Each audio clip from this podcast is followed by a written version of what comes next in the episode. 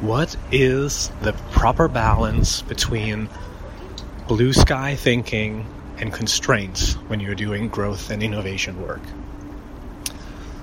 Welcome to 7th Avenue in New York City with a little bit of background noise and some wind. Let's see if we can do this. One of the things that that strike me in this question is that um, the, the word balance, because to me, I think the the, the best answer is actually that we don't need a balance necessarily. I think of it more as a matter of um, of making a rhythm where one uh, one moment you're doing blue sky thinking, and in another moment you're doing highly constrained um, kind of execution, next steps. What can we actually build? What can we do? And I think if, if we strive for a balance, it very easily becomes this kind of gray uh, middle world where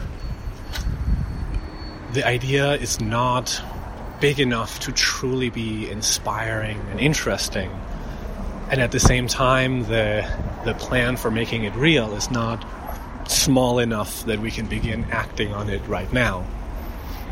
So, I would say stop stop the for me it's about not not having a balance but instead finding a rhythm or finding you could maybe not even a rhythm but a movement uh, swinging back and forth between extreme blue sky thinking and uh, and extreme constraints and the, the the mental challenge there is the making sure that it's it's um, a line between the two, that it's not a different idea when you're doing the extreme blue sky, that it's it's still fundamentally the same idea, and then you go back to, to the constraints. So you can do it by asking the questions that are like, well, what's the what's the billion person scale version of this? Or what is the next thing we can build launch and, and make happen in the next hour with the resources we have right here in our pockets right now.